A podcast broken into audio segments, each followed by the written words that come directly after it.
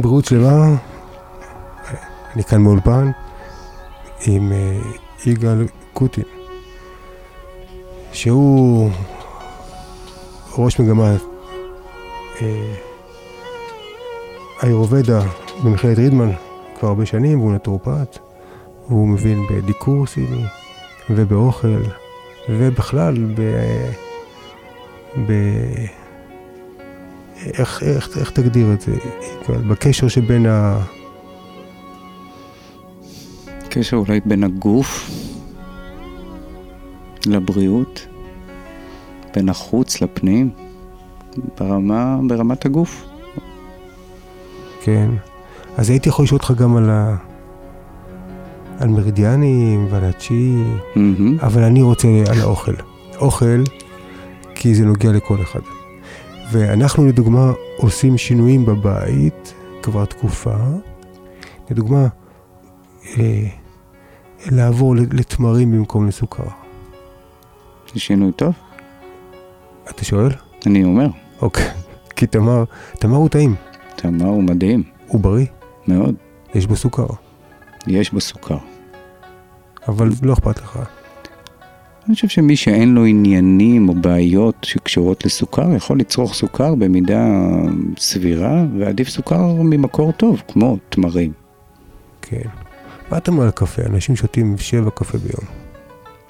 אני מאמין, אה, קודם כל קפה הוא, הוא, הוא מוצר טבעי. אני מדבר על קפה טוב וקפה טבעי. נס לא- קפה? לא נס קפה. לא נס קפה. לא נס קפה. ואני באמת מאמין שמה שאלוהים יצר בטבע, יש לו שימוש לנו כבני אדם, ו- וקפה הוא גם תרופה. קפה הוא לאנשים מסוימים יהיה תרופה, ותרופה עוצמתית מאוד. אבל כמו הרבה דברים אנחנו abusing.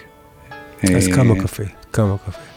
זה תלוי באדם, אני חושב שבין 1 ל-2 יש. ביום זה, זה סביר. עוד פעם, לא לכולם, יש אנשים שזה היה הרסני להם. אני לא אוהב קפה. אבל יש אנשים שממש יצטרכו את זה הם, כדי להמריץ את מחזור הדם שלהם ולהעלות להם את לחץ הדם. יש לו משהו אנטי אוקסידנטי? יש לו הרבה נוגדי חמצון, הבעיה היא ברגע שאנחנו כולים את הקפה, אז רוב הנוגדי חמצון אה, נעלמים, מתפרקים. אז איך שותים קפה לא קלוי? אני חושב שאי אפשר לשתות. קפה לא לא קלוי. יש מה שנקרא קפה ירוק, אבל הוא לא לשתייה. לחוקן. אפשר גם לשים בחוקן קפה, אבל בהחלט. אנחנו לא עושים חוקן. אנחנו לא נדבר היום על חוקן. לא. מה עם תה? אז תה זה סיפור אחר לגמרי. אני? חובב גדול של תה ירוק, וכל הזמן אה, חוקר סוגים שונים של תה ירוק, ותה ירוק היום הוא סופר צמח. סופר צמח. אחד הצמחים הכי נחקרים היום ברמה המדעית, רפואית. אז תה ירוק. לפני האוכל או אחרי האוכל? בדרך כלל נהוג לשתות את זה אחרי האוכל, ככה לפחות במסורת ה... מהמזרח, הסינית, היפנית, זה עוזר לעיכול, אמ, אבל תה ירוק, שאגב, יש בו קפאין, יש בו קצת קפאין, לא קצת אגב, יש בו קפאין, אבל הקפאין בו מתפרק אחרת, הרבה יותר עדין, אבל בעיקר מה שיש בו זה אין סוף של נוגדי חמצון, אין סוף. אז אנחנו רוצים את זה. אנחנו רוצים תה ירוק מאוד, אוקיי, מאוד. תשמע. אני רץ פה כי חבל לנו כל דקה איתך.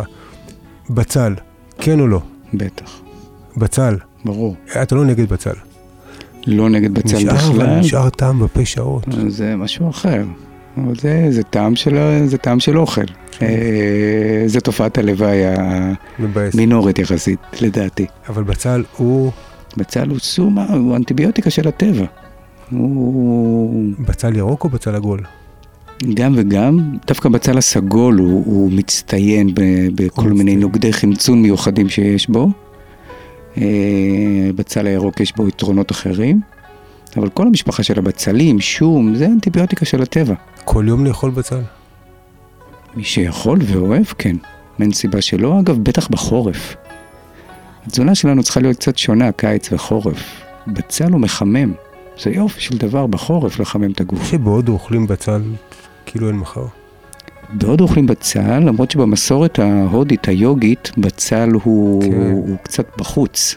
כן, הוא מעורר. כן. הוא מעורר חשק. טוב, ההודים הם אוהבים חשק.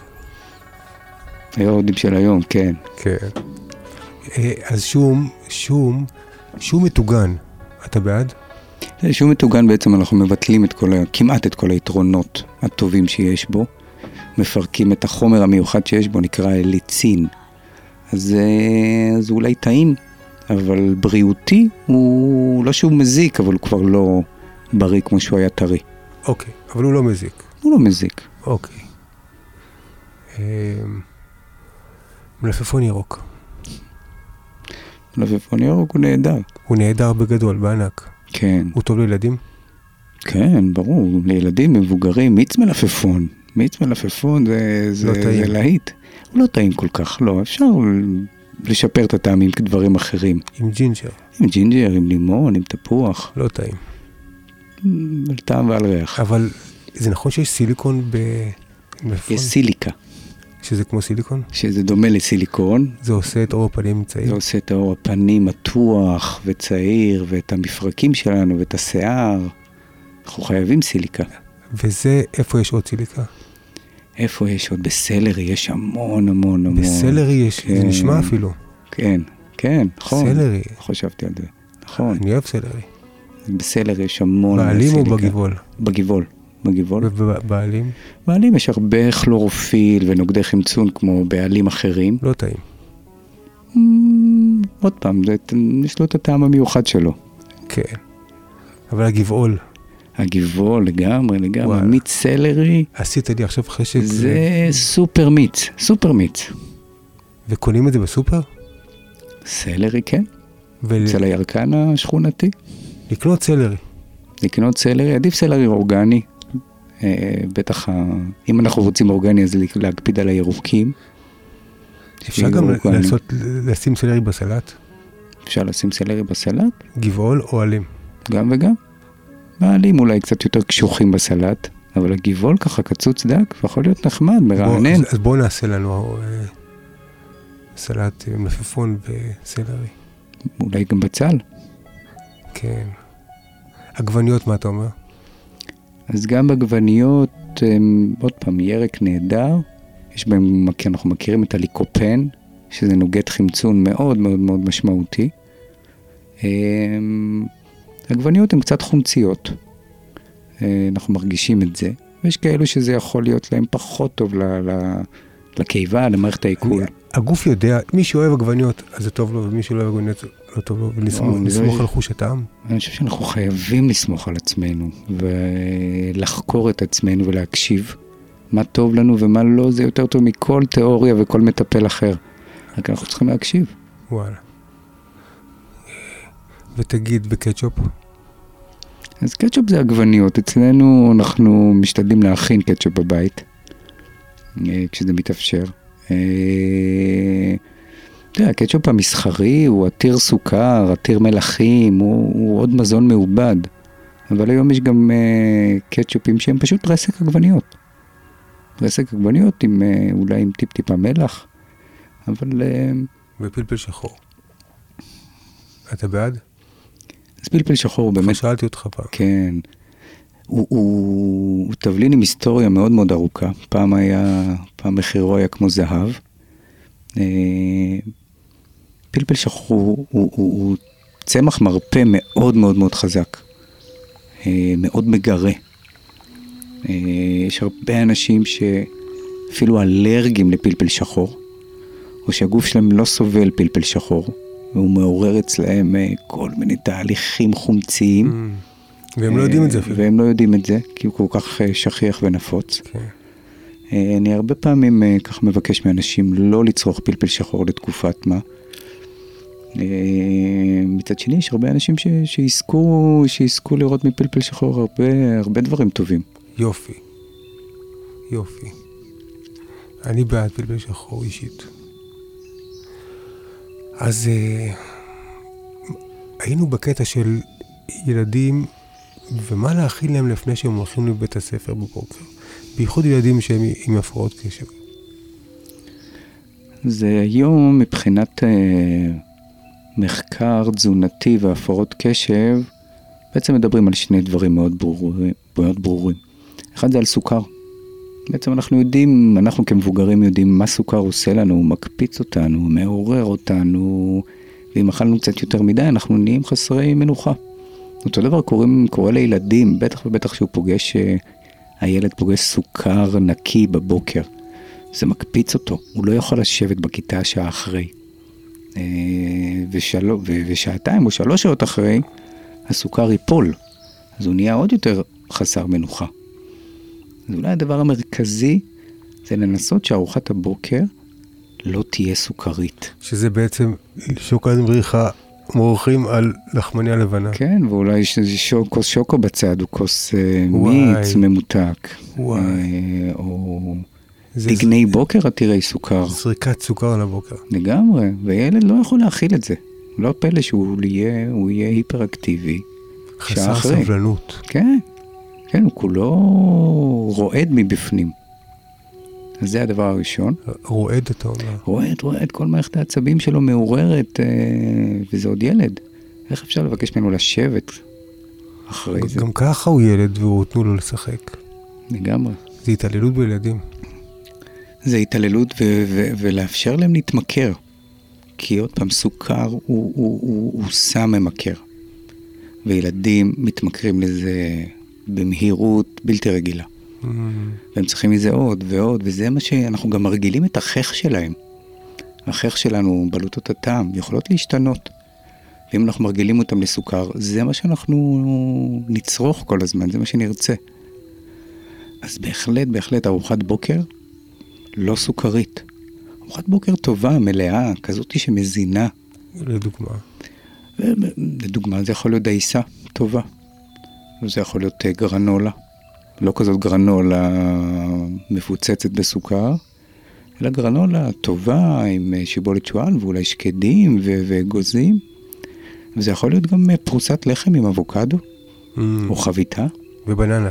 ובננה, או כמה שקדים ופרי, או לעשות, אה, לא יודע, פנקק מקמח טוב ומלא. ואפשר, ואפשר ככה לעוף עם כל הרעיונות, אבל בטח לא, לא להזריק סוכר. שמת לב, יש מודעה עכשיו, אה, פרסומת בטלוויזיה, שהם אומרים על פחות אוכל מתועש, ולחזור לדברים בריאים. לחזור לטבע, איזה יופי. מאוד מאוד, אפילו, אפילו משרד הבריאות מתחיל להמליץ על זה. כן, הגענו למצב טוב היום. כי הם מתחילים. רוצים שהילדים יהיו יותר בריאים. כן, כן. זה באמת מגיפה היום, ה... מה שאנחנו קוראים בעיות קשב וריכוז אה, והיפראקטיביות, ואני חושב שהרבה מזה, לא הכל, אבל הרבה מזה זה, זה באמת על התזונה. אגב, הדבר השני שאנחנו רואים במחקר זה כימיקלים. מה זאת אומרת? רעלים, רעלים במזון מעובד, אה, חומרי טעם וריח וצבעי מאכל, שמשבשים את, אה, את מערכת העצבים של אותו ילד, את כל המוליכים העצביים. אה, אגב, הם עושים את זה גם לנו, אנחנו פשוט קצת יותר גדולים מהם בגוף. ואלו אולי שני הדברים המרכזיים שהייתי נותן עליהם תשומת לב עם אה, ילדים כאלו. זה לא קל אה, לשנות אורחות חיים ותזונה לילד, אבל זה מעמד שווה. סוכר ומזון מעובד, רעל באוכל, כימיקלים באוכל. בייחוד נגיד, כמו חטיפים, יש כל מיני כאלה. חטיפים, גם דגני בוקר היום הם אה, מלאים בכל מיני חומרי טעם וריח ו- ו- וצבע. אה, מזון מעובד, מזון מעובד. בעצם אנחנו, אנחנו מבקשים לחזור לטבע, כשהמזון יהיה כמה שיותר אה, קרוב ל- ל- למקור שלו. למקור שנצרוך אוכל עם הטבע שהכינה לנו, ולא מאיזה מפעל של תאגיד שיכין לנו. כן, כן, כן. כי עם הטבע יותר מדליקה. הרבה יותר טעימה. יותר טעימה גם? לא, לא יותר טעימה. תשמע, קרמבו זה טעים. אני לא אכלתי קרמבו כבר המון זמן, אבל טעים. קרמבו זה טעים, אה, גם תפוז זה טעים, גם בננה זה טעים, גם פירות יער זה טעים. זה עניין של טעם בסופו של דבר. אנחנו באמת מרגילים את בלוטות הטעם שלנו וגם את המוח שלנו לאהוב מתוק, לאהוב מלוח, לאהוב מעובד. נכון. וזה ממש איזושהי גמילה, גם של דפוסים במוח וגם של בלוטות הטעם שלנו. הצום עוזר לזה? הצום עושה איזשהו reset, אה, ממש מבחינה ביולוגית כימית, גם למוח, אה, בכל מיני רמות. אבל אחד הדברים המעניינים שקורים בצום, שאנשים ככה מספרים לי, זה שהטעם שלהם השתנה. פתאום מלפפון טעים להם. פתאום הם תואמים מה זה עגבנייה. כן. פתאום הם צריכים פחות מלח, פחות תבלינים באוכל. איך הם מגיעים לזה? יכול להיות שבגלל הגיל, תראה, אני אהיה בן 56 עוד מעט, ושמתי לב שאני פחות אה, חדים לי הטעמים כמו שזכרתי פעם. ו... וכאילו איבדתי חלק מה... לא, לא, אני לא נורא עצוב בגלל זה, אבל פחות אה, טעמים, מה אתה אומר? כן, דיברו על זה גם הסינים וגם ההודים, אה, שעם הגיל החושים שלנו כמובן נהיים כהים יותר ויותר. גם הראייה וגם השמיעה וגם חוש הטעם. אה, זה חלק מפקטור הזמן ש, שפועל על הגוף שלנו, אבל אנחנו יכולים לעכב את זה, יכולים לעכב את ההזדקנות הזאת. סליחה, ניסים, שעל המילה. לא, לא נורא, לא נורא. אה, של החושים שלנו, של הגוף שלנו, ממש לעכב את זה. אה, ולחדש אותם, לרענן אותם. איך?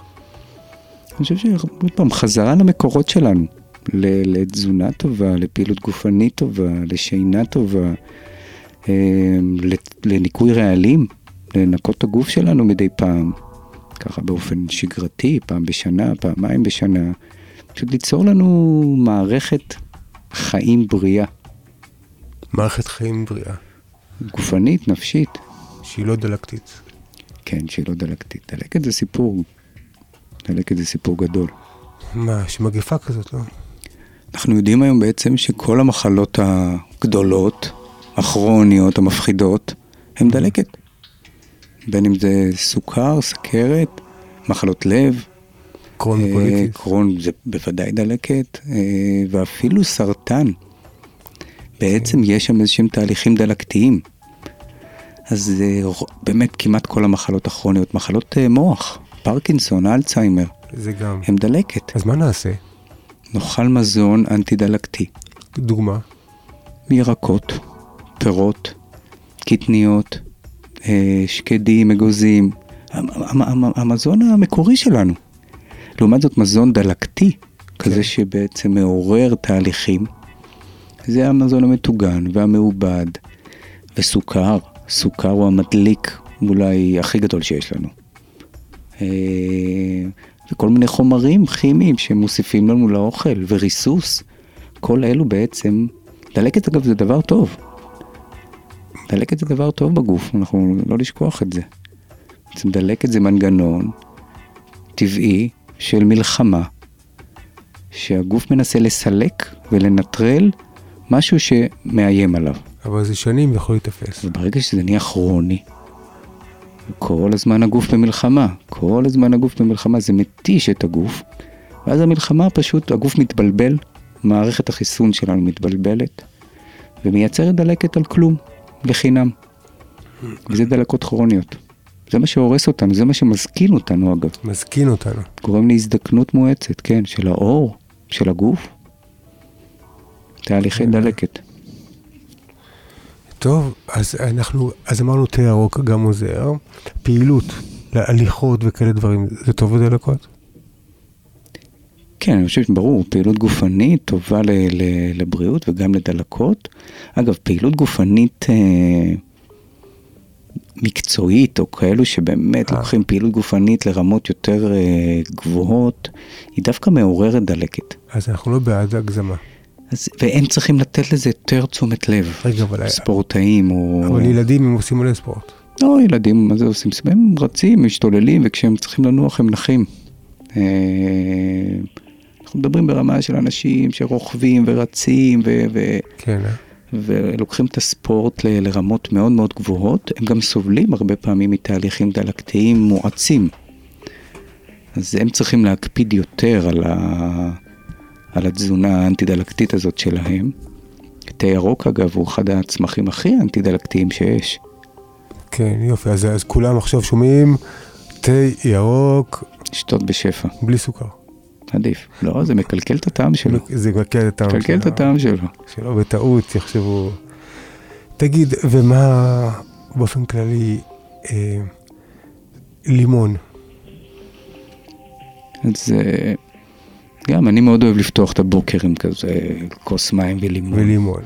כן, זה שוטף את מערכת העיכול, מפעיל אותה קצת. לימון מעבר לכל הוויטמינים הטובים שיש בו, ויטמין C, אה, הוא, הוא חומר שגורם לבסיסיות בגוף. שזה בדיוק ההפך ממה שחושבים. נכון. בקיבה הוא קצת חומצי, וזה טוב, אבל בגוף הוא הופך להיות בסיסי. מה שמאוד מועיל. אנחנו רוצים בסיס. מאוד.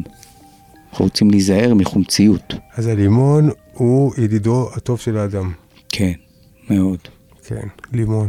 לימון הוא אחד הדברים הטובים אגב לכבד שלנו. גם לכבד? כן, כן, הכבד שלנו מאוד אוהב את הטעם החמוד של הלימון. זה, זה מניע אותו, זה גורם לו לעבוד טוב, וזה מרגיע אותו גם. הלימון מרגיע אותנו? מרגיע את הכבד שלנו וגם אותנו. אנחנו מסתכלים ככה יותר בתיאוריה הסינית וההודית, אז הרבה מהעצבנות והכעסים שלנו מקורם בכבד. ולימון ככה מרגיע את הכבד. אז נוסיף לימון. לאוכל בשפע. אתה רואה, לימון מוסיף. המון. ותגיד, אה, אשכולית פחות. לא, גם אשכולית, גם אשכולית מאוד מאוד טובה. אה, לא, לא פחות מלימון. לא פחות מלימון. יש שם המון אה, חומרים מרירים, זה הטעם של האשכולית, ככה, הערבוב הזה של החמוץ והמר, וגם המר הוא טעם שמאוד מאוד טוב לנו. הוא גם טוב. זה בעצם טעם שהוא מנקה אותנו. גורם לתהליכי ניקוי בגוף, תהליכי הפרשה, להאיץ. אה, אנחנו אוהבים את המר. ככה לא יותר מדי, אבל טעם הוא טעם, טעם בריא מאוד. תגיד, מה עם סבון? אנשים מסתבנים, מתקלחים כל הזמן, מסתבנים. מה אתה אומר על זה? אז אני אישית אה, מעדיף להסתבן כמה שפחות. או עם סבון שהוא יותר... אה, גם, גם עם סבון, ברור שסבון טבעי או אקולוגי שאין בו כל מיני חומרים או מינימום חומרים. הגוף סופג משהו מהסבון. הגוף בעצם, הסבון עצמו נכנס לנקבוביות שלנו. ובעצם מפרק את, את השומן הטבעי שיש לנו בעור, שאנחנו חייבים אותו. לא רק לבריאות העור והנראות של העור, גם לייצור ויטמין D. בלי השומן הזה אנחנו יכולים להיחשף לשמש כמה שאנחנו רוצים, אבל לא יהיה ויטמין D. אה, אז בגלל זה יש חוסר של ויטמין D. זאת אחת הסיבות המרכזיות. ברגע שאנחנו מסתבנים, אין שומן, אין ייצור ויטמין D, עד שהגוף מייצר מחדש את השומניות הזאת. יודע שיש כת בהודו שמאמינים שלא טוב להתקלח ולהסתבן יותר מפעם בשנה? שמעתי על כאלו. לקחו את זה רחוק. שמעתי על כאלו. אבל אני, מהניסיון שלי ושל הרבה אנשים אחרים, ברגע שמפסיקים לי את ההסתבנות היומיומית, משהו קורה, משהו מדהים קורה בעור. העור נראה הרבה יותר טוב. הרבה יותר טוב, ורובנו באמת לא, לא באמת מלוכלכים ב, ביום-יום. אנחנו לא באמת אז... צריכים את הסבון. כן. אולי באמת בכל מיני חלקים אינטימיים של הגוף. אבל אם לא עשינו איזה פעילות גופנית או עבדנו בשדה, אנחנו, למה אנחנו צריכים סבון באמת? Mm, אז ויטמין D, הנה, אתה רואה? זה חדש לי. ורובנו אגב בחוסר של ויטמין D, זאת אחת הסיבות, כן. דווקא בארץ ברוכת שמש. כן. עכשיו בואו נדבר רגע על דגים שהדעות חלוקות. אז, אז, אז בעיקרון דגים זה מקור נהדר לחלבונים וחומצות שומן טובות, מה שנקרא אומגה 3. הבעיה היא, זה עוד פעם התנאים שבהם אה, מגודלים הדגים היום. אה, אם זה דגים מהים, אז מדברים המון על זיהום של הים בכל מיני מתכות וחומרים שמוזרמים אל הים מהתעשייה. כן. והדגים סופגים את זה, אוכלים את זה. כן. ואם זה דגים מבריכות, אז מאכילים אותם בכל מיני תערובות רחוקות מהאוכל הטבעי שלהם. בכל מיני חומרים שמנפחים אותם ומגדילים אותם. אפשר לוותר על דגים? כן, אני חושב שאפשר לוותר על דגים. אה, ולקבל את התועלת שיש בהם ממקורות אחרים. אבל גם תרנגול הודו זה לא טוב. חושב, יש בעיה בכל תחום, בכל הנושא הזה של מזון מן החי. עוד פעם, התעשייה. זה לא רק המזון עצמו, או המוצר עצמו, אני חושב שהוא מגודל, גדל בתנאים אה, מחפירים מבחינה בריאותית. עוד פעם, התעשייה רוצה כמה שיותר ממנו, וכמה שיותר מהר, ונראה גדול, בין אם זה תרנגול או דג.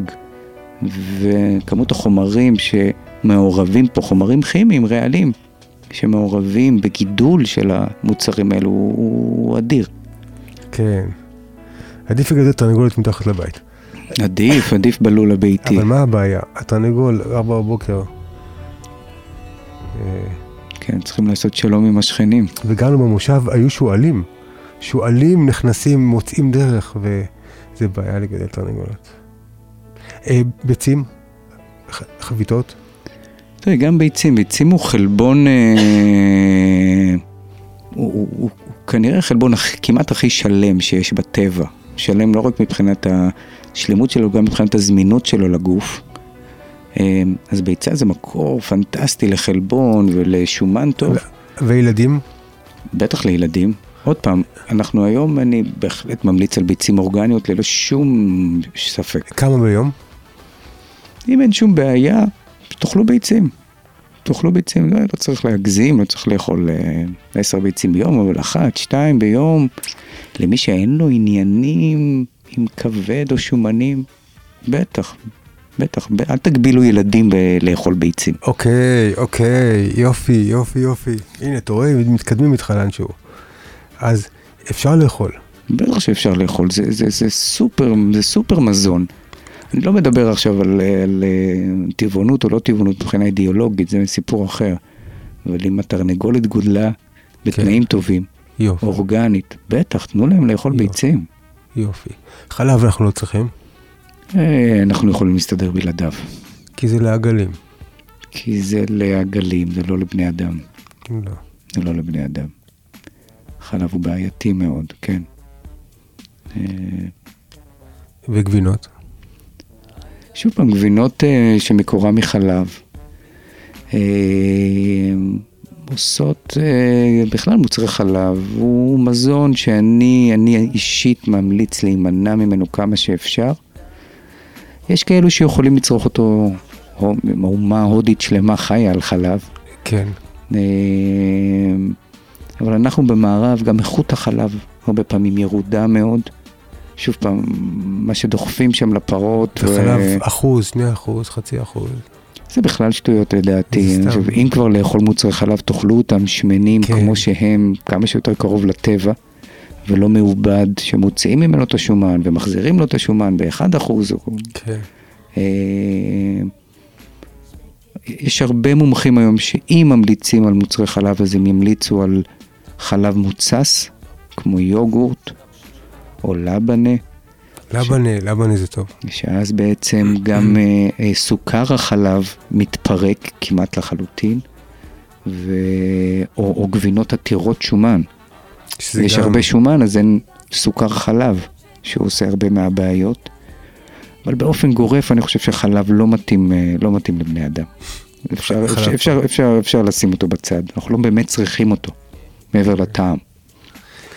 טוב, אני, אנחנו פה עם יגאל קוטין ועוברים על החיים, על אוכל, על שתייה, דיברנו על תה, ו... ואהבה. מה אתה אומר על אהבה? אני חושב שאוכל חייב להיות מגודל עם אהבה. אני חושב שאחד הדברים המדהימים הוא באמת לברך באהבה את האוכל אה, לפני שאנחנו אוכלים. איזה קטע, נכון? אה, זה כבר קוונטי, כאילו, שהאוכל הוא מתייחס לזה, הוא מרגיש אותנו. לגמרי, לגמרי. המים, האוכל, הירקות שאנחנו מגדלים, אפילו הבעלי חיים שאנחנו אוכלים. זאת אהבה זה הטיבול האולטימטיבי לאוכל, כן, לחיים. וואלה. אתה מכין אוכל בבית? אני מאוד אוהב לבשל, וואלה. מאוד. אורז? גם אורז, בהחלט מ- מזון מרכזי אצלנו בבית, כן, אורז. כן. אין ברירה. יש ברירה, אבל הוא טעים, והוא טוב, אה, והוא כיפי, ואפשר לעשות איתו המון המון המון דברים טובים. אז אורז, אורז אנחנו ויין צורכים אורז. הרבה. יין אורז גם. יין אורז אני פחות מכיר. סאקה. אם כבר, לכו על סאקה. כן. אה, הגשו למכולת הקרובה לביתכם, לסאקה. היום מגיע, יש סאקה, מגיעים סאקה ובזול. קניתי ב-20 שקל בעלי בקבוק. כן. יופי לנו, אה, ת- יופי שבאת, בריאות זה חשוב, איזה משפט יש לך לסיכום להגיד לנו? תאכלו טוב, תשנו טוב, תחקרו את הגוף שלכם, תקשיבו לו, תתייחסו אליו כמקדש. וואלה, המקדש, הגוף הוא דבר חשוב, כי זה מה שיש לנו. זה מה שיש לנו. לאכול, ולא לאכול יותר מדי. עדיף לאכול פחות מאשר יותר. עדיף לאכול. ברור. כן. יופי, תודה רבה לך יגאל. שמחתי שבאת להיות איתנו, איזה כיף לנו. ואוכל, לאכול באהבה. כן. בריאות לכולם, בריאות שלמה. חיים יפים, מותר ליהנות, הכל בסדר. להתראות בפעם הבאה.